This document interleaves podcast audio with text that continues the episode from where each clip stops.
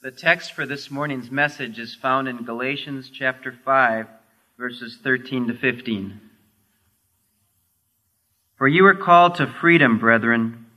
Only do not use your freedom as an opportunity for the flesh, but through love be servants of one another. For the whole law is fulfilled in one word you shall love your neighbor as yourself. But if you bite and devour one another, Take heed that you are not consumed by one another. One of the most jarring texts in the Bible that I know of is a sentence that goes like this If I give away all I have and deliver my body to be burned, but have not love, I gain nothing.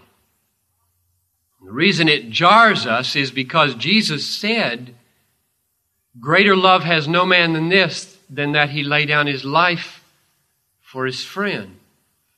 And he taught us that one of the clear ways that you love your enemies and do good to those who hate you and bless those who persecute you is by freely giving to those who ask without any fretting about whether they're going to pay back or not.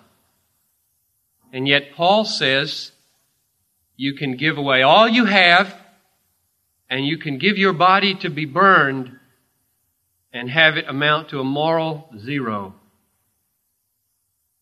You can make the final sacrifice and be lost forever. Which means, among other things, that the Christian right and the Christian left, right, left, as they call us to activity in the political realm, need to be exposed to a radical biblical critique. The right summons us to work for the rights of the unborn, a strong defense, nuclear superiority, prayer in public schools, support for Israel, family values, balanced budgets, etc. The Christian left summons us to work for a more just distribution of the world's goods, nuclear disarmament, the end of interventionist politics in El Salvador and Nicaragua, the ERA, programs to combat poverty and unemployment, and so on. The Christian right and the Christian left are summoning us to action. And rightly so.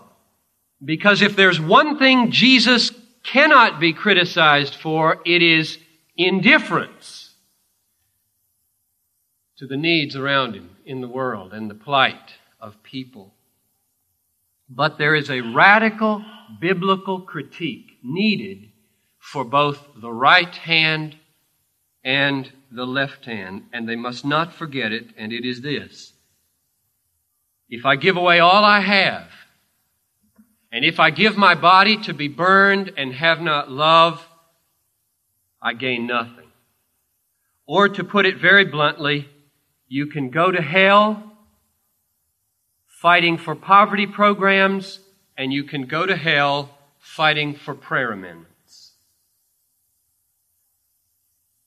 Because love can never be equated with deeds. It always involves the condition of the heart of the doer. If we want to bring the message of the Bible to bear upon the problems of the world around us, we need to realize that the Bible is much more radical than sojourners and much more radical than the moral majority. To both, it says, though you give away your body to be burned in the service of your agenda, if you do not have love, you gain nothing. Love can never be equated with anybody's agenda. Because love has to come from a certain kind of heart. We might be impressed when a man gives a million dollars to build a hospital in Bangladesh. But God looks on the heart and queries the secret motives of the soul. And it may or it may not be love. Christianity is not primarily an agenda for political activity. It is a power that radically changes the human heart. Last week, we looked at Galatians 5, verse 6. The heart that is acceptable to God, according to Galatians chapter 5, verse 6, does not depend on works, whether left wing uncircumcision or right wing circumcision, but only the heart that is so completely reliant on God that it works through love. Faith working through love. Love is an essential part in the process of salvation. It is not optional. Nobody in this room can say, I'm saved by faith, whether I love or not. Because the only faith which saves is the faith which works through love according to Galatians chapter 5 verse 6. Faith gives rise inevitably to love, and love bears witness to saving faith. Now today's text, beginning at verse 13, picks up the theme of love, the second time that it's mentioned in this book, and carries it further and turns it into a command. In fact, this is the only this is only the second command in five chapters that we've run into. Someone may ask, when it says, through love, be servants of one another, why should Paul have to command love if, as I say, love is the inevitable outgrowth of faith? Indeed, it's the fruit of the Spirit. So why should Paul command me to produce it? And that's a good question. And the answer, I think, is that even though God is sovereign over the church, and He, in fact, works through faith to produce faith, to produce love, so that we can call it a fruit on the tree of our lives produced by the Spirit. Nevertheless, there is nothing contradictory about the fact that God should fertilize the ground with commands, as it were, should use commands as part of the means by which the heart is transformed, incited, kindled to be the kind of heart that produces love. At least I don't find it to be contradictory that love should be the work of God in our lives, and yet part of the way God produces it is by the means of exhortations and commands. In my own experience, in fact, in my meditation on the Bible, I find that meditation on the commands of the Scripture, like the Sermon on the Mount say, or this chapter, does something to my heart. It doesn't just make me feel the weight of obligation, it sort of works on me, sort of changes me, especially when I attend to the, the uh, argumentation in the text around this commandment. What came just before? What comes just after? How is the commandment embedded in grace? When I see it all, my heart is deeply moved often, and I am shaped and molded by the Bible through the power of the Holy Spirit to want what it commands. And so my prayer as we look at this text is that that'll be your experience too. And I think it would be appropriate if we just stopped and asked God to do that. Let's pray. Father, before we trace these three verses through, we want to confess our deep dependence upon the Holy Spirit. I feel so conscious, especially this morning, after having preached on love, hearing one of the members of our church just chewing out another person made me feel like my life was in vain. And yet I know, Father, that the Word will not break through unless your Holy Spirit does a mighty work. There'll just be a lot of talk, a lot of insight, a lot of clever thoughts, unless Almighty God is at work in the hearts of these people and in me. And so we pray, Lord, that you'll take insights and turn them into incentives. That you will take truth and turn it into power and make us new. Fill us, O God, with the Holy Spirit that we might bear the fruit of love in freedom. Ask it in Jesus' name. Amen. The logic of these verses is very simple. Paul begins in verse 13 with laying the foundation of the Christian life. You were called to freedom, brothers. The call of God is the foundation of the Christian life. He goes to work, He does the calling, and that into which He has called us is freedom. Now, on that foundation, He draws out two imperatives, one negative, one positive. Negatively, do not use your freedom as an opportunity for the flesh.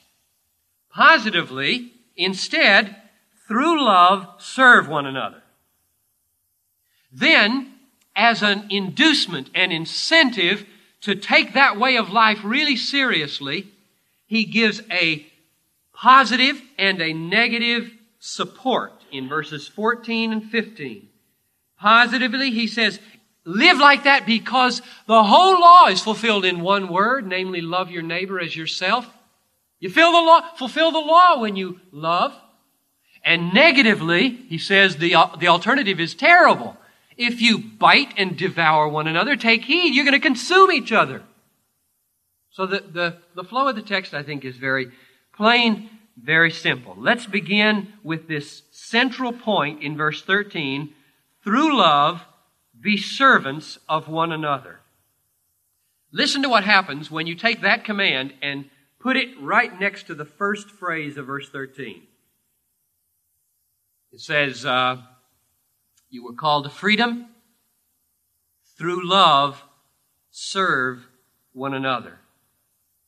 You were called to freedom from servitude. Now subject yourself to servitude. Strange way to proceed. And the question that raises for me is, is this. Why is it that love, which serves the needs of other people, is the only way that Christian freedom can express itself? I think it is. Or to put the question a different way, why is it that the, the, the summons to love and the summons to freedom are the same thing? As I think they are, and I'll try to show you. Take this middle phrase in verse 13. Don't use your freedom as an opportunity for the flesh. I think what Paul means when he says that is if you try to use your freedom as an opportunity to the flesh, you lose your freedom. He's not saying works of the flesh and the fruit of love are two optional ways of living in freedom. You might get that impression if you read the verse without any sense for the flow in the book. You can say, well, don't use your freedom for this. Use it for this. You can live in freedom two different ways. You can live by works of the flesh, you can live by the fruit of the Spirit. No. He's saying if you try to use your freedom in order to live out the flesh, you as verse 1 says, subject yourself again to slavery. When you walk according to the flesh, you're a slave. When you walk by the Spirit or when you live in love, you're free. And my question is why? Why is it that freedom always produces love? Here's my answer. Because love is motivated by the joy of sharing our fullness, whereas the works of the flesh are motivated by a desire to fill our emptiness. I'm going to say that again because therein lies a very important key. Love is motivated by the joy of sharing our fullness. The works of the flesh are motivated by a desire to fill an emptiness. Focus with me on that word flesh for just a minute. In Galatians, the word flesh, which we read here in verse 13, does not mean the physical part of man's nature. Doesn't mean body, skin. Here's my definition from Galatians of flesh. Flesh is man's ego, which feels a deep emptiness and uses the powers at its disposal to fill that emptiness. The flesh is the ego which feels an emptiness and use, uses the resources within its disposal to fill that emptiness. If it's a religious ego, it will use the law. And if it is an irreligious ego, it will use booze or drugs or the high life or the fast life or whatever else seems like it'll fill up the void. One thing is sure, however the flesh is not free. The flesh is enslaved to one futile desire after another in its effort to fill the emptiness that only Jesus can fill. So it's in bondage to all those frustrated efforts. So when Paul says in verse 13, don't use your freedom as an opportunity for the flesh, he means don't surrender the freedom that you have in the all satisfying Christ just to go after desires that are going to leave you empty and enslaved in the end. Whether it's physical pleasures or whether it's self exaltation. So, the works of the flesh are motivated by a desire to fill an emptiness. But love is very, very different. Love is motivated by the joy of sharing fullness. Love does not seek its own, Paul said, 1 Corinthians 13. Why? It's already got all it needs. Love does not manipulate and abuse. It does not seek its own. Therefore, when we love, we are not enslaved to things or to people to use them to fill an emptiness within us. Love is the overflow of a fullness that God gives. And therefore, love is the only behavior that freedom will produce. When God frees you from guilt, fear, greed, and fills you with the all satisfying presence of Himself, there's only one motive left the joy of sharing your fullness or love. When God fills the emptiness of our heart with forgiveness and help and guidance and hope for the future, He frees us from the bondage to accumulate things and manipulate people in an effort to fill a void because it's not there anymore.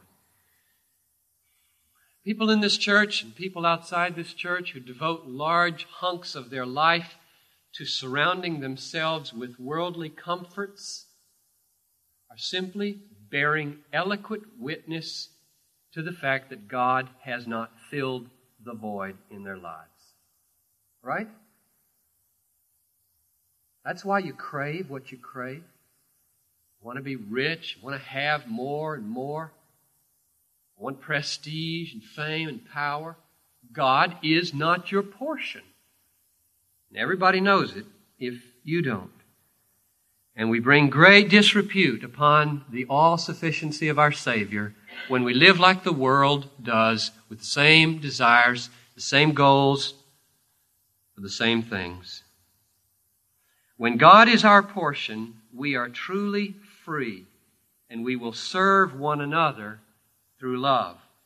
Freedom flows forth from the fullness that God gives, or freedom flows forth in love just as surely as a, a mountain spring produces a stream that flows down and meets the needs of the valley below. Whereas the works of the flesh are like a vacuum cleaner, just sucks and sucks and sucks, and when it feels like it's about full, somebody throws the bag away. The book of Galatians is written to show us how to become a mountain spring instead of a vacuum cleaner.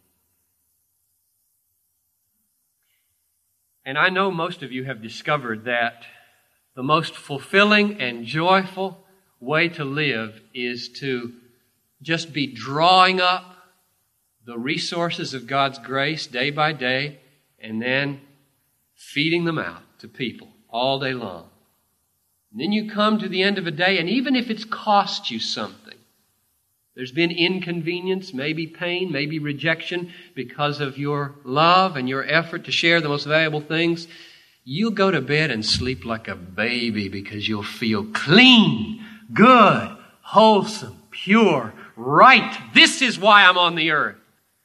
But if you spend your day finagling how to accumulate more things, feeling grumpy that you don't have what so and so has, and using people to try to get into their good graces, you feel rotten at the end of the day, even if there was physical pleasure and prestige all day long at work.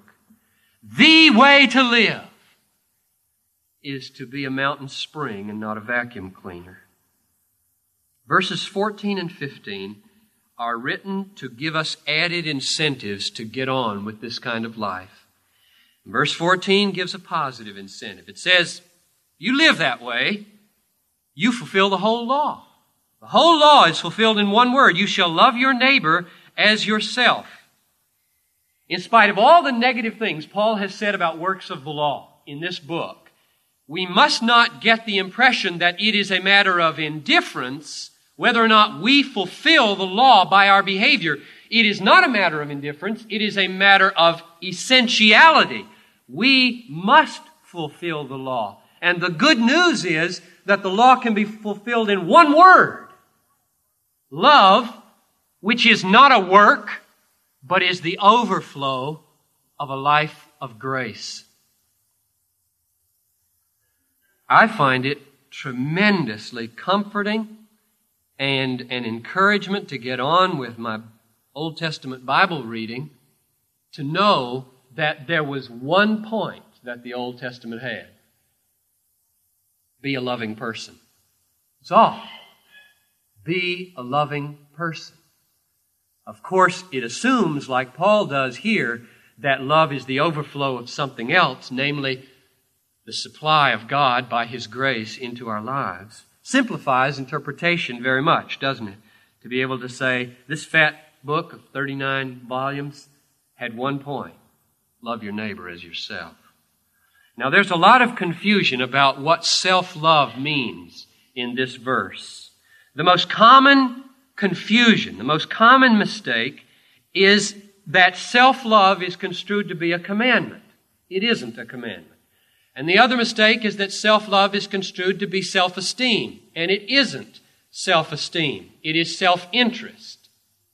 Paul is not saying, love yourself. He is assuming you love yourself. And he is not saying, I assume you all have self esteem. He's saying, I assume you all love happiness.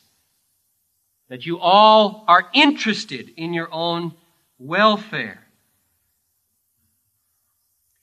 The reason we know that that's what Paul means is because of the way he uses the passage when he applies it to husbands and wives in Ephesians 5, where it says, Husbands, love, should love their wives as their own bodies. He who loves his wife loves himself. For no man ever hates his own flesh.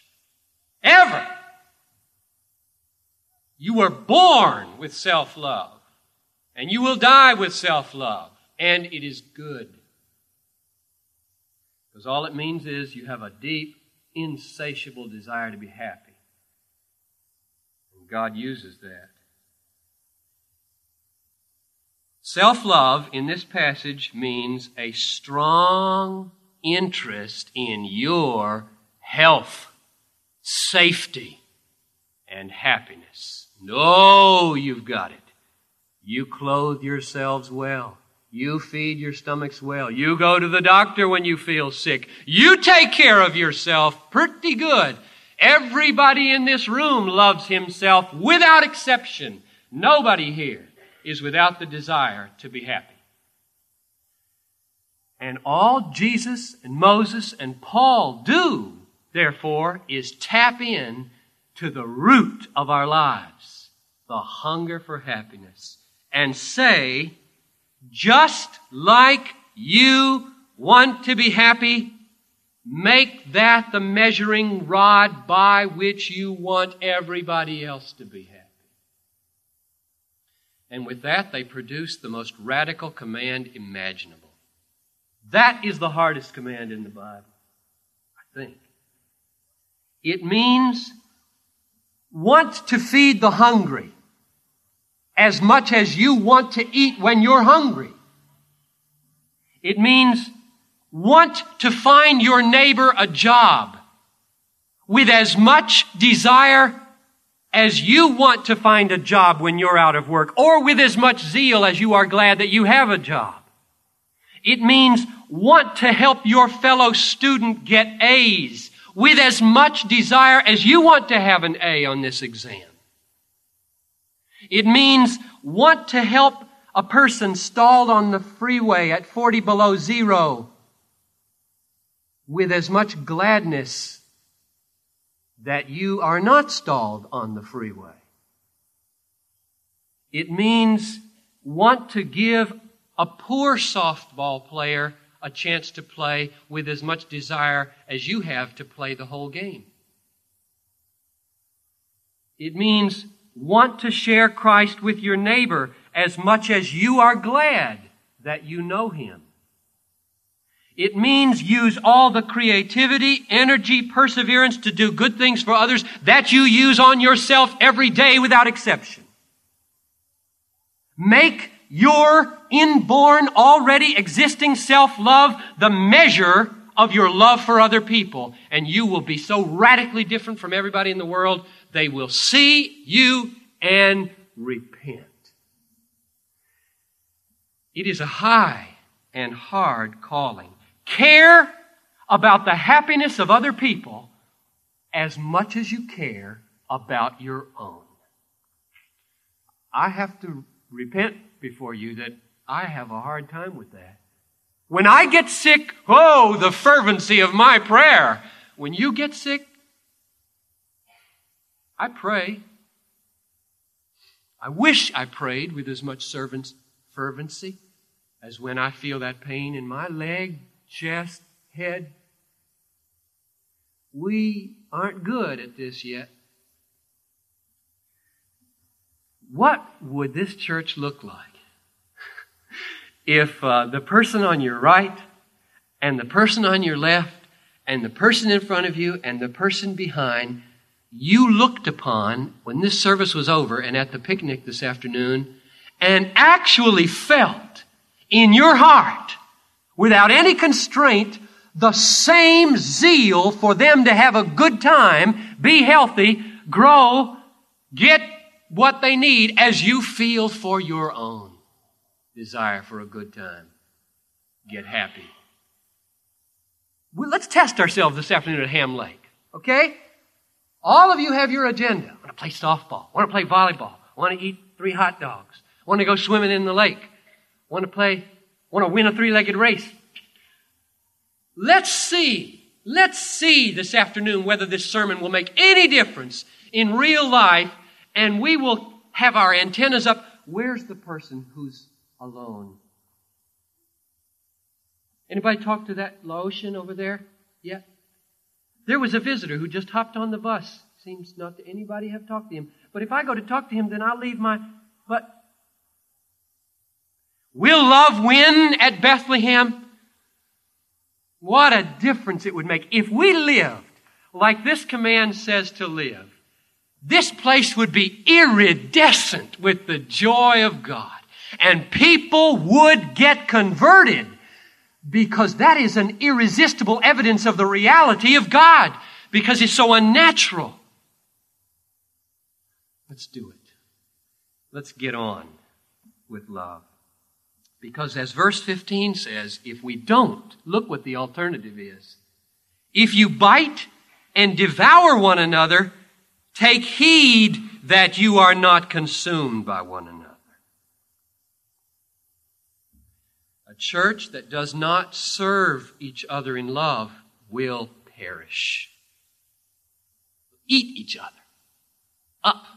And I can't help but wonder whether or not it's a coincidence that Paul in verse 15 uses language that describes what wild animals do when they're empty, not when they're full.